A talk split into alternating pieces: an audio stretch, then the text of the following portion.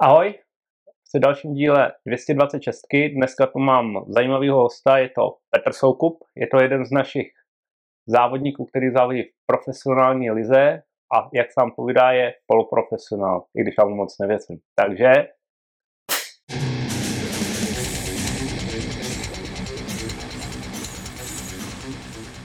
Čau Petře. Ahoj a sportu zdar, triatlon zvlášť. Dobrá. Petře, ty jsi se vrátil teďka z Ibizy, jsi fresh? Už je to dobrý. Uh, lehká únava tam po každém závodě je, ale pomalu se dávám dokupy a budou další závody.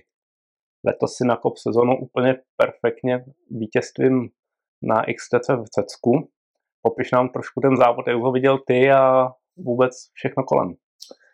Jsem to nakop ještě před Řeckem, protože v lednu už jsem vlastně byl v Africké republice, ještě na XTC, kde jsem byl druhý, ale to bylo jako vlastně úplně takový úvodní závod a bylo to braný spíš jako dovolená. Na Řeckou jsem se víc připravoval a všechno vyšlo jak mělo. Nutno podotknout, hodně mi pomohlo, že týden předtím byl vlastně Ačkový světový pohár na Tajvanu, kde byla většina profíků a týden potom se jim nechtělo do Řecka, takže mi hodně to ulehčili a startovní pole tam nebylo tak nabušený, ale na to se nikdo neptá. Bedna je doma. Bedna je doma a první a místo přece vždycky. Uh, teď jsi byl na Ibize, kde jsi si švihnul dvojboj. Uh, jaký to z tvýho pohledu bylo, protože pro mě to je asi úplně nepředstavitelný jeden den odjet terénní triatlon a za dva dny na to lesí v podstatě no. dlouhý. Byla to dobrá blbost. Jo, nedoporučuju, uh, chtěl jsem to vyzkoušet, terénní triatlon si myslím, že mi vyšel, zadal jsem prostě dobrý výkon, ale tím, že to tam fakt bylo jako našvěhaný a rozhodovali detaily, tak třeba to umístění nebylo takový, jaký jsem si představoval. A dlouhý triatlon jsem potom za dva dny vlastně, nebo pátek byl terénní, dlouhý v neděli, jsem chtěl absolvovat spíš tak jako tréninkově, jako dobrou přípravu na dlouhý. Věřil jsem, že třeba první půlku závodu budu nějaký konkurenceschopný, ale já už vlastně od prvních metrů plavání jsem věděl, že to bude jako relativně dlouhý den a velký trápení a to tělo bylo vysátý, bez energie. Může to být tím, že jsem na to nebyl dobře připravený, ale spíš si myslím, že fakt ten hodinu a půl dlouhý závod terénní mě tak vysál, že za nějakých těch 36 hodin jsem nebyl schopný jako mm, jet do plných znova. No. Tak záhul to určitě je. Ty jsi svým povoláním fyzioterapeut a měl si ve svých rukách i Seba Kinleho. Ano. Jeden čas uh, na Havaji, tuším, kdy jste byli s uh, Lubošem Bílkem.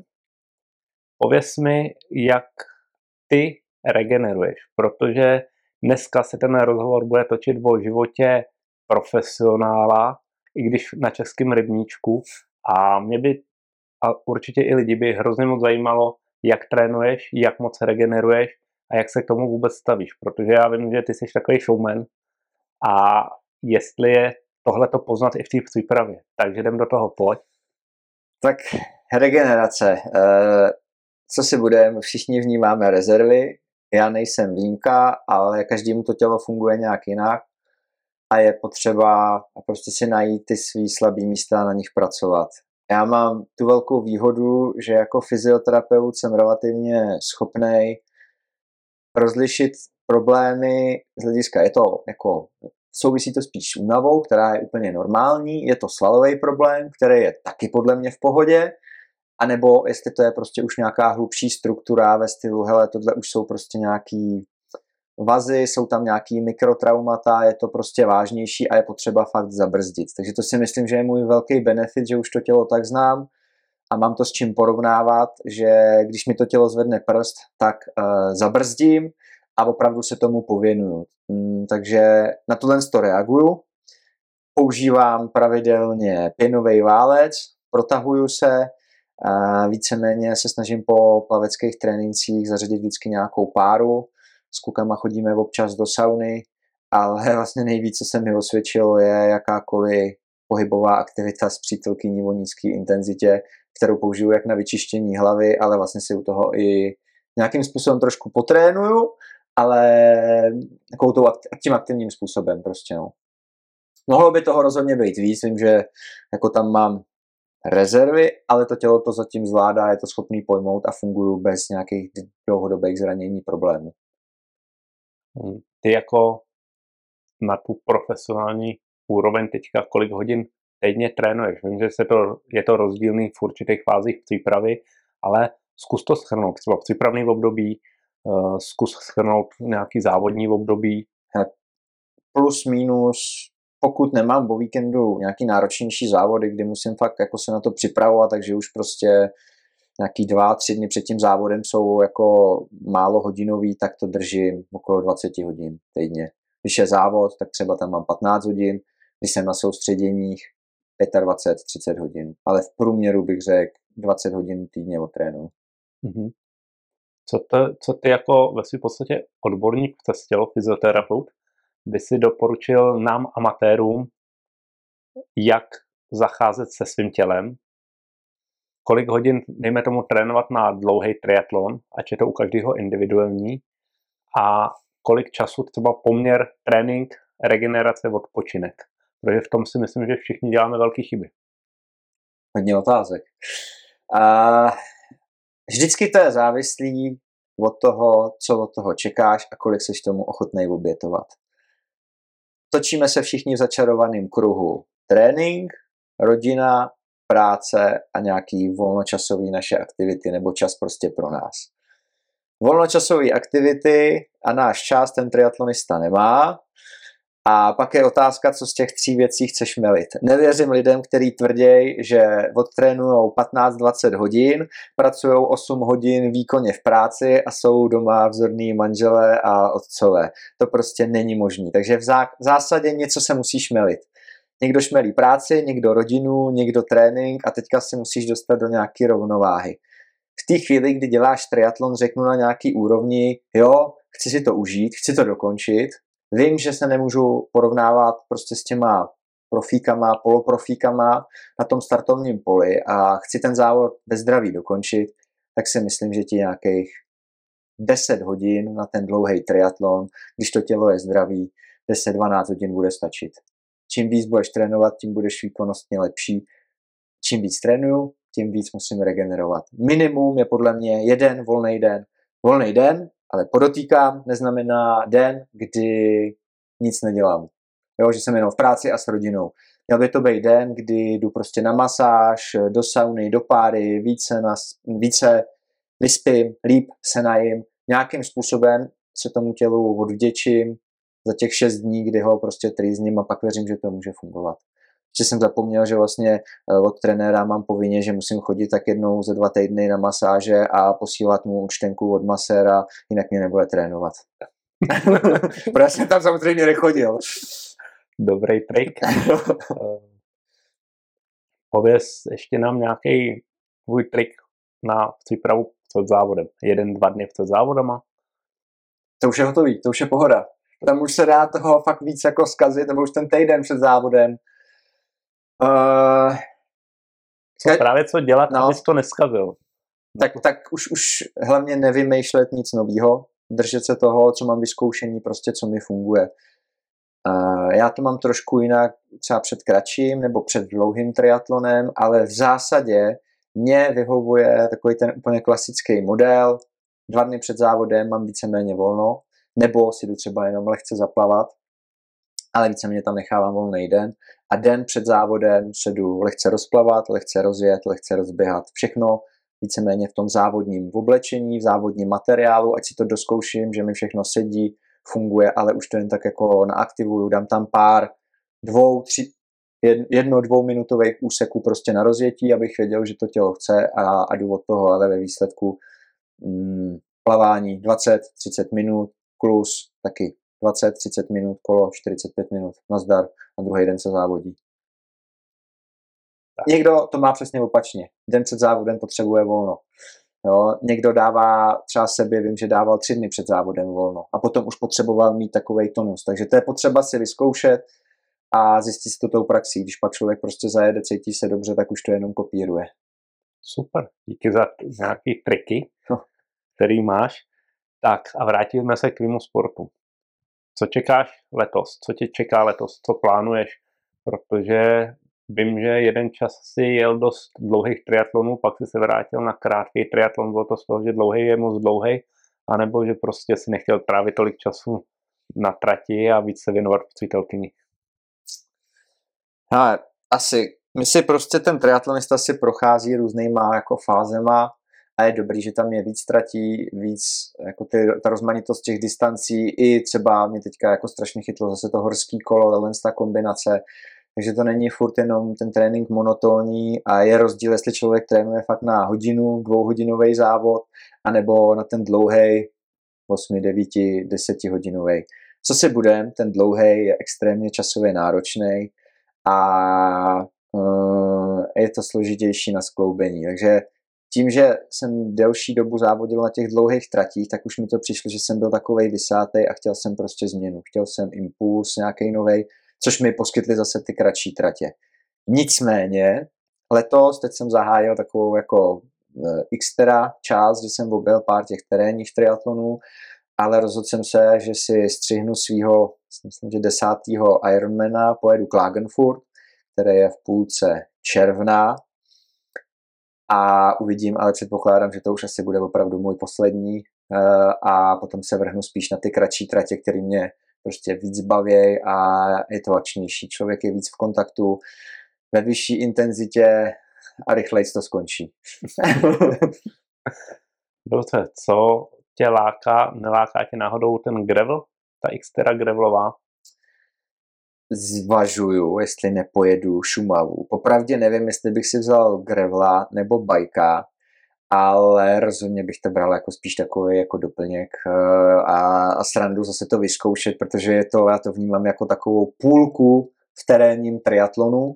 Časově by to tak mohlo odpovídat. Bude to zase si myslím v atraktivním prostředí, a, ale je to jako rozhodně to nebude nic, na co bych nějak extrémně ladil. Beru to spíš jako takový dobrý test, zábavu a zkoušej ty si prostě najít nějaký nový trošku směr, kam se vydat, přitáhnout nový lidi, takže uvidíme. Ještě jsem to nejel, nemůžu posoudit, myslím si, že to bude jako hezký závod v pěkném prostředí, dobře zorganizovaný.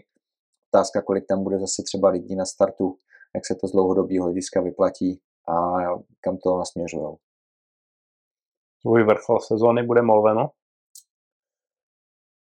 Jeden z vrcholů bude určitě Molveno. No, tím, že to bude prostě mistrovství světa. Mm, mám tam co vylepšovat po loňském roce, který mi úplně nevyšel, tak se na to budu chtít připravit a druhý důležitý závod bude Klagenfurt. Pak samozřejmě ještě budu chtít i v Prachaticích jako zajet nějaký slušný výsledek před domácím publikem. No. Jak se těšíš na short track v Prachaticích? A já, já doufám, že ho nebudu muset jet. Uh, no, co si budeme, já prostě nejsem, nebo mě ty short tracky strašně baví, jo, je to super, ale já den po závodě prostě nejsem schopný podat dobrý výkon.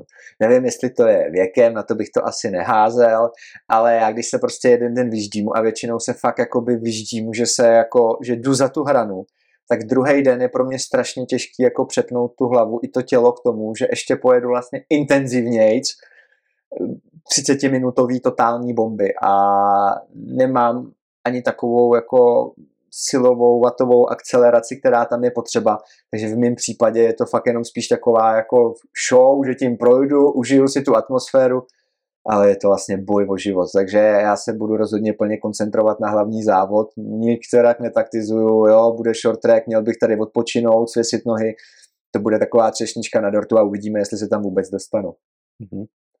Já jsem chtěl právě tady se to plynule dojít k tomu, jak, jak velký kamarádi jste s Lukášem Kočatem.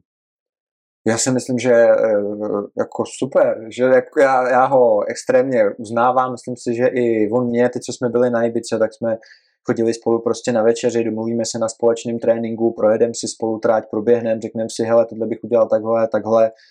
Mm, a rozhodně ho neberu jako rivala, nebo samozřejmě je to rival, ale je prostě vole v linde, podle mě je tady jako suverénně nejlepší, co se týče těch středních tratí i těch terénních. Já mu prostě přeju ten úspěch a myslím si, že je důležitý, že si prostě můžeme a měli bychom si pomoct, tak by to mělo být. Jo? Ne, že budeme závodit mezi sebou, ale že ty informace nějakým způsobem sdílíme.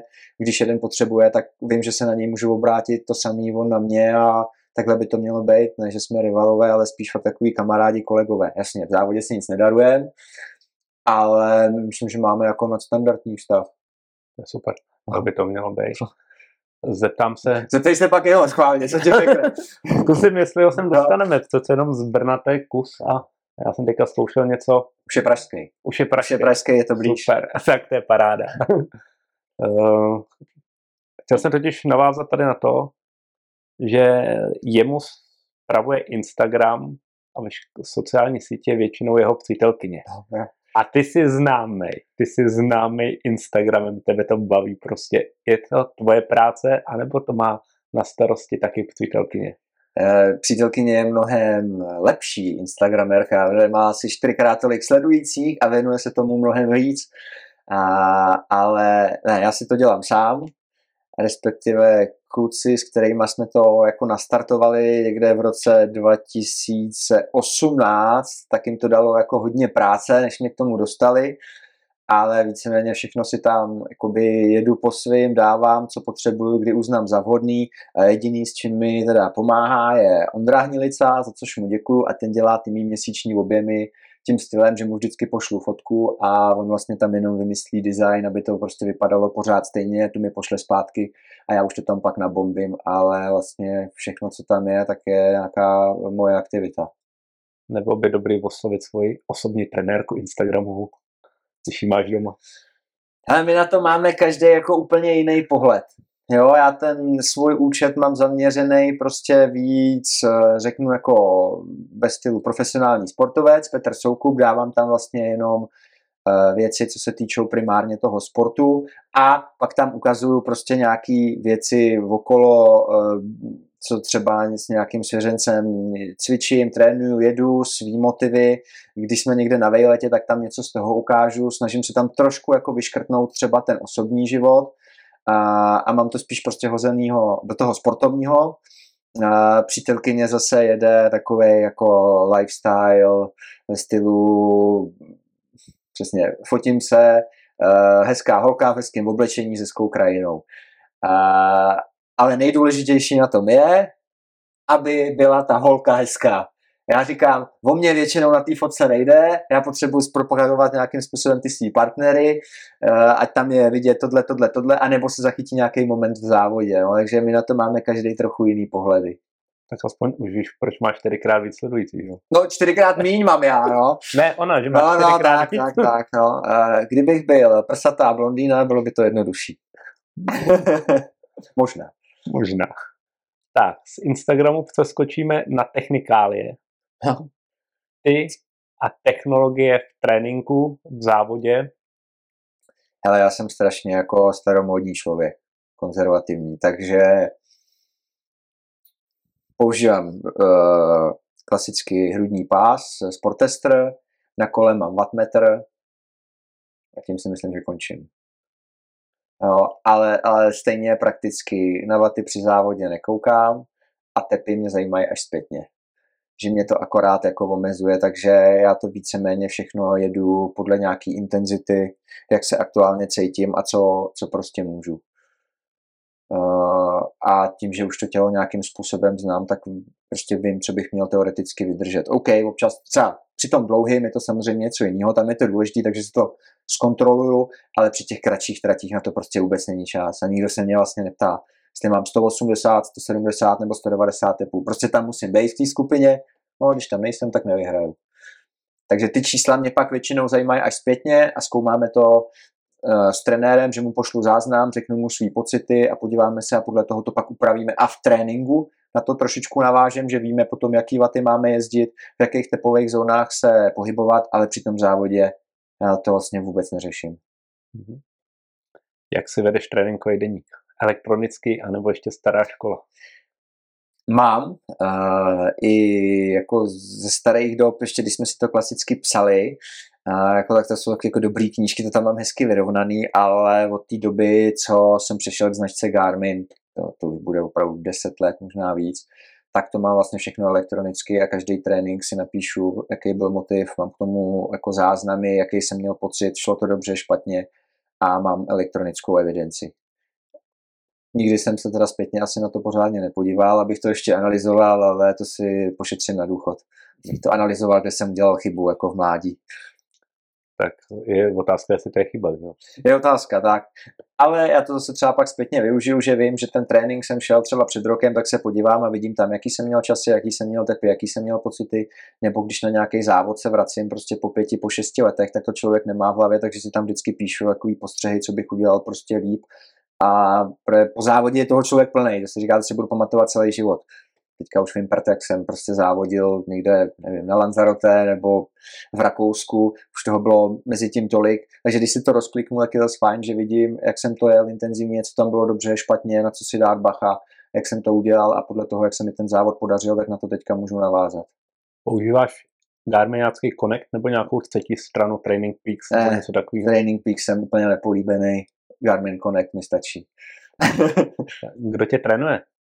Zbyšek Zeman už tyjo, tak 2017, od roku 2017 bych ty, no, myslím si, že tak.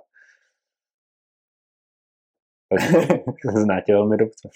Myslím si, že jo. A ne takový jako v tomhle relativně svědomitý, že nemá těch svěřenců mnoho a je to založený hodně na kamarádským otevřeným vztahu že když je prostě naštvaný, tak mi to řekne, když mi se něco nelíbí, tak si to prostě v klidu řekneme, vyčistí se ten vzduch, ale ty tréninky nějakým způsobem si myslím, že fungují, hlavně mě baví a výsledky tam pořád v rámci možností si myslím, že jsou, takže nemám důvod měnit.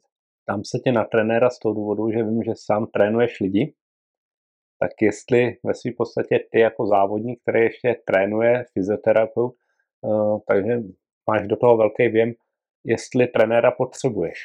Já jsem to zkoušel, že jsem měl právě před Zbyškem v období, kdy jsem se trénoval sám a u mě to nefunguje. Jo, uh, já potřebuju, nebo z začátku to bylo takový, jako, že Zbyšek je jako konzultant, by se dalo říct, když teďka už to prostě vede víceméně na 100%, ale v té chvíli, kdy jsem se vedl sám, tak jsem nějakou představu měl, možná jsem jako to věděl líp, co mi funguje, ale já jsem o tom tréninku pochyboval. Jsem šel na stadion, běžel jsem plácnu 10 čtyřstovek a ty jsem si říkal, mám je běhat za 68 nebo je mám běhat za 74?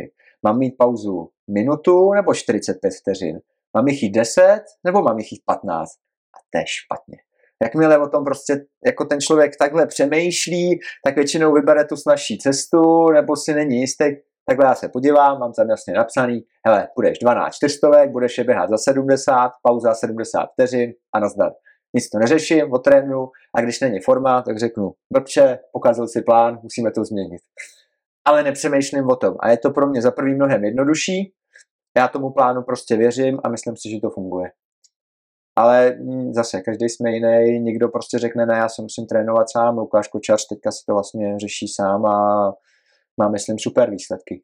No, takže je to člověk od člověka, je dobrý si to vyzkoušet. Kolik máš políček v tom tréninkovém plánu neudělal, nebo vykašlal jsem se na to, nebo ročně. Protože předpokládám, že u tebe to měsíčně nebude možná ani jedno. No, jako mm, málo. Jo, tím, že většinou opravdu se s trenérem většinou fungujeme na týdenní bázi, nebo někdy si voláme i častěji, ale řeknu mu přesně dopředu, nebo mu napíšu, hele, pondělí jsem tady, můžu tohle, tohle, úterý takhle a celý ten týden mu v podstatě řeknu, tak eh, kdy, co, jak můžu a on mi tam napíše ty motivy, tak se snažím už to potom jakoby fakt absolvovat, protože uh, tu práci mám takovou, že si to můžu rozházet v prostoru, uh, kdy, kdy prostě netrénu nebo to tomu trošku jako podřídím. Takže se fakt málo kdy stává, že bych ty tréninky neabsolvoval. Samozřejmě někdy jsem prostě víc třeba unavený, něco tam vleze, ale myslím si, že třeba 90-95% těch tréninků jako splním. Otázka je, jestli podle těch představ trenéra, občas se ta intenzita trochu liší, ale, ale jako ty tréninkové dávky a objemy eh, si myslím, že relativně slušně plním. Jak se stane, že ty jako, když jsi byl mladý, tak chtěl jsi být profesionál sportovní, nebo co jsi chtěl být? Jak jsi se do ke sportu dostal? Tak já jsem furt mladý. Proti mě určitě. Eh, hele, tam byl taky takový postupný vývoj, bych řekl. Když jsem začal s triatlonem někdy 2004, tak se mi vlastně úplně zázračným způsobem asi po půl roce tréninku povedlo vyhrát mistrovství republiky v krátkým eh, sprint triatlonu. A to mi otevřelo vlastně dveře. Na základě tohohle výsledku mě oslovil Jirka Seidl, v té době to byl reprezentační trenér, který mě nabídl, jestli nechci přestoupit z průmyslovky, kde jsem studoval na sportovní gymnázium. Tam jsem vlastně nastoupil teda velice rád pod jeho křídla a dostudoval jsem tam. A v té chvíli jsem tam najednou byl v kolektivu, kde půlka z nás byli vlastně reprezentanti, kluci byli mnohem zkušenější, lepší. A ten sport už jako začal být úplně jako standardní součást toho dne, prostě jsme ráno šli do školy, pak byl trénink, oběd, zase do školy, zase trénink a vlastně jsem to jako nikdy neřešil, patřilo to tam a současně s tím se zvedala moje výkonnost. Postupně jsem teda jako dospěl k závěru, že jestli chci být nejlepší, tak budu muset jako set sakramensky makat, respektive zapracovat na plavání. To se mi popravdě moc nechtělo, takže přišel takový útlum v podobě, když jsem pak přestoupil na vejšku, ale potom mi ten sport začal chybět, tak jsem se k němu zase vrátil a v té chvíli, kdy jsem se vypracoval na pozici jako jednoho asi z nejlepších age grouperů, prostě co v té době byl, tak jsem přemýšlel, co dál. Buď jsem mohl objíždět dál nějaký světový poháry uh, a vyhrávat nebo být na medailových pozicích jako age grouper, a nebo jsem si řekl, hele, já to chci posunout prostě o level dál a to je přistoupit do kategorie profesionálů. I za tu cenu, že tam budu prostě dostávat na prdel. Takže tam byl takový ten, OK, buď budu nejlepší amatér na světě, nebo budu těžce průměrný, podprůměrný profesionál. A mně se líbila tato cesta, protože jsem viděl zase, jako, že mi to bude motivovat, tak s nima vydržím aspoň 20 minut, 30, hodinu. Budu mít další impuls k tomu prostě trénovat a od roku 2019 jsem se rozhodl, že vlastně půjdu do té kategorie profesionálu a jsem tam doteď. Na který závod nejradši vzpomínáš? Hmm, jo, ono jich bylo hodně, ale jako nezapomenutelný je vždycky Havaj. Jako jo, to, to si pamatuju všechny tři svý starty. Uh, extrémně důležitý vlastně byl téměř ten první, ten, ten tábor, ten, ten mám taky rád ve skrze jako každý závod, který byl nějakým způsobem hodně těžký a nakonec se ho povedlo jako otočit a vyhrát, že jsem si tam hrábnul jako na svý dno, uh, je, je jako dobře zapamatovatelný. Ale těch závodů fakt bylo strašně moc, ale prostě ty Havaje, Ironmany, ty, no, skoro každý Ironman, co jsem absolvoval, možná Petr Vabroušek, který jich tady má 583, tak chápu, že si je všechny jako nepokryje a když jsem jich měl 10, tak si docela všechny jako intenzivně pamatuju, mm, protože je to jako silný zážitek, ale, ale potom mám rád ty takový jako triatlony, které jsou pořádané na vesnicích s pár lidma, kde je dobrá afterparty a pivo s párkem prostě v cíli, je tam super atmosféra, rád se tam taky vracím. Ale no, asi ten fakt první v táboře 2004, první vlastně mistrovský titul a, a potom všechny tři Havaje. Krásně si navodil pivo a párek. No. Vím, že máš rád bráník, prostě to tak je. Eh, co ty, zdravá výživa, správná životospráva, jaký na to máš pohled, anebo... No tak řekl to dobře, mám rád pivo a no, tak co ti na to mám říct? A, hele, jako neříkám, že takhle, rozhodně to je důležitý aspekt toho sportu, ale uh, já i svým svěřencům říkám, ať po závodě nebo prostě při tréninku se sami sebe zeptají, kde mají rezervu. Co je ten limit, který je brzdí v tom, aby nebyli lepší. Prostě proč nedokončili ten závod o minutu rychleji? Proč neporazili tadyhle Tondu nebo Marušku? A co je zajímavé, že téměř každý je jako schopný docela jako přesně říct, kde je ten problém. Jestli to je hele, blbá technika, prostě padal mi řetěz, nebo ty boty jsou tak rozdrbaný, že z nich mám puchejře a nemohl jsem běžet rychleji. Někdo řekne, neměl jsem na to prostě silově, jo, ty borci mě převálcovali v tom kopci, když jsme jeli, tak já už jsem víc nemohl, oni se zvedli a odjeli mi. Někdo řekne, já to neudejchám, když někdo řekne, hele, prostě energeticky jsem to neutáhl, měl jsem fakt už prostě hlad, nebo bylo mi nablití při tom závodě, to jídlo se mi furt vracelo, tak to číslo jedna prostě může být ten jídelníček, nebo případně když řeknu, OK, mám zhruba o jet 10, 15, 20 kg víc, než bych potřeboval, což by mi taky jako výrazně pomohlo. A, tak si řeknu, OK, teď je pro mě jako strava, jídelníček číslo jedna a na to se musím zaměřit. Ale jako myslím si, že nikdo není schopný, ani sebelepší profesionál, prostě si vyladit regeneraci, vyladit si 100% trénink, věnovat se všem moderním technologiím, řešit k tomu jídelníček, eh, chodit k mentálnímu koučoj, jako tam je tolik věcí, na kterých se ten člověk může zaměřit a pracovat, že já prostě jedu tou cestou, OK, teďka cítím největší rezervu tady a zkusím ji prostě zalepit. A když ji zalepím, tak se zeptám znova. Proč nejsem lepší? Proč mi sakra ten Lukáš Kočář vždycky na tom kole ujede? Je to tím kolem, je to tím, že má větší sílu v nohách, je to tím, jo, může tam být víc aspektů a vždycky si řeknu, no, je to tímhle, tak ho zkusím zlepšit. Pak se zasporovnáme a zase mi odjede, tak řeknu, tak Hergo, tak něco jiného. A jdu touhle cestou, takže chvíli jsem ten jídelníček jako řešil víc, a, ale mě to stálo takového času, energie, že jsem zjistil, že to prostě nefunguje. a radši tu energii investuju jiným směrem. Co ti triatlon nebo sport vůbec dal do života a co ti vzal naopak?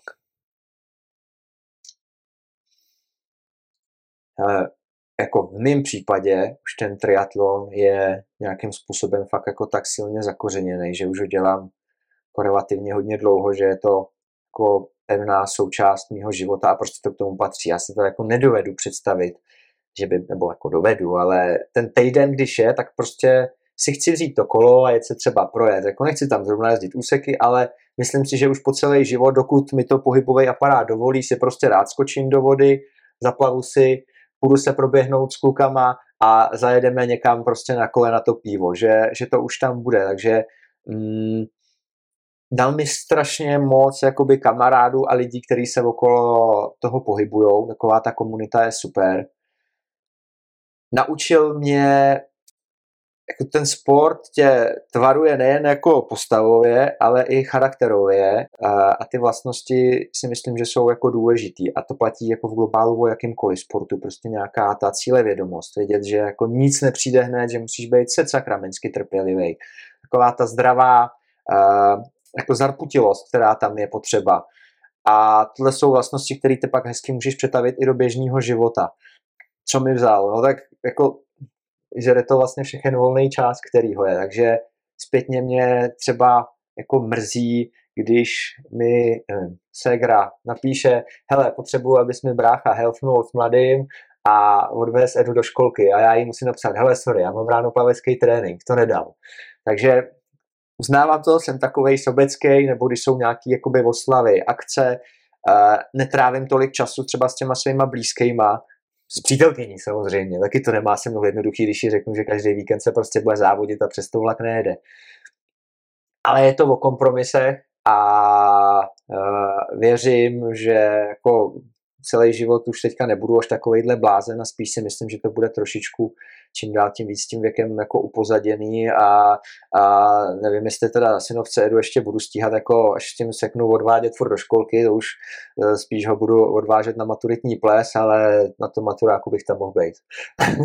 tam budou zase ty prsatý blondýny. No a to už zase nevím, jestli já pro ně budu zajímavý, že Teď jo, já tu mám pro tebe jednu takovou poslední otázku, ale až ji zodpovíš, no. tak já bych u tebe konkrétně chtěl udělat ještě jeden takový vstup. Dobře. Peťo, poslední otázka. Povídej. Je tvoje a je to na tvém výběru. Je to takových pár uh, mouder, který jsem si pozbíral, který mám, který buď jsem si je vymyslel, anebo je vyskl někdo přede mnou. Hmm. Tak já bych chtěl, aby jsi jedno vybral. Zkusil jsi se zamyslet, co ti to říká, anebo řekneš, že... Nic mi to neříká. Říká. Nic. Já beru zlatou střední cestu, že jo. Pro dosažení cíle je občas potřeba překročit dané pravidla, ale vždy dodržet zákon. No tak to si perfekt, to mě, to si jako, uh, to mě evokuje jako Rudu Cogana, který ten, ten zákon ti řekne nikdy, jako jsem nepřekročil, ale je to vždycky na hraně. A Hele, jako tohle mě docela směřuje k nějaký té myšlence prostě fair play, kdy my se v rámci toho závodu samozřejmě snažíme každý podat to co nejlepší výkon, ale mělo by to být furt v rámci nějakých jako pravidel, teďka buď ať jako nehákujeme, nebo neskracujeme trať, nebo něco a, a máme vůči sobě prostě respekt. Když se někde něco jako někomu stane, tak je snad automatický, že zastavím, pomůžu mu, nebo jo, pořád, pořád jsme lidi a měli bychom uh, si vypomoct. Pravidla tam jsou od toho, aby se prostě dodržovali a tak by to mělo být. Jak to jsou slova Arnolda Schwarzeneggera. Tohle. Jo? Takže tam jsem si to vypučil. No, vidíš, Arny. Peťo, jako závodník profesionální lize, by si doporučil nám všem amatérům k tomu sportu, nebo k tomu tréninku, nebo k tomu, aby nás to víc bavilo?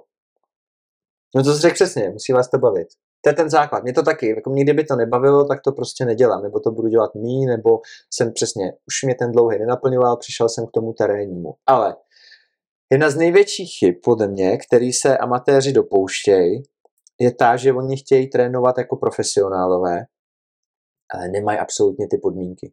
Oni vlastně paradoxně jsou schopní jako odtrénovat i to množství, tu kvantitu těch hodin, ale nejsou už, nepřiblíží se nikdy ty kvalitě a nejsou schopní to uregenerovat. Ten největší rozdíl je, že ty profíci odjedou trénink, jdou domů, dají si fyzio, někdo jim uvaří, jdou si lehnout, jdou další trénink, odervou tam intenzitu, pak mají další půl hodinu na nějakou rehabilitaci, něco a večer jdou třetí fázi.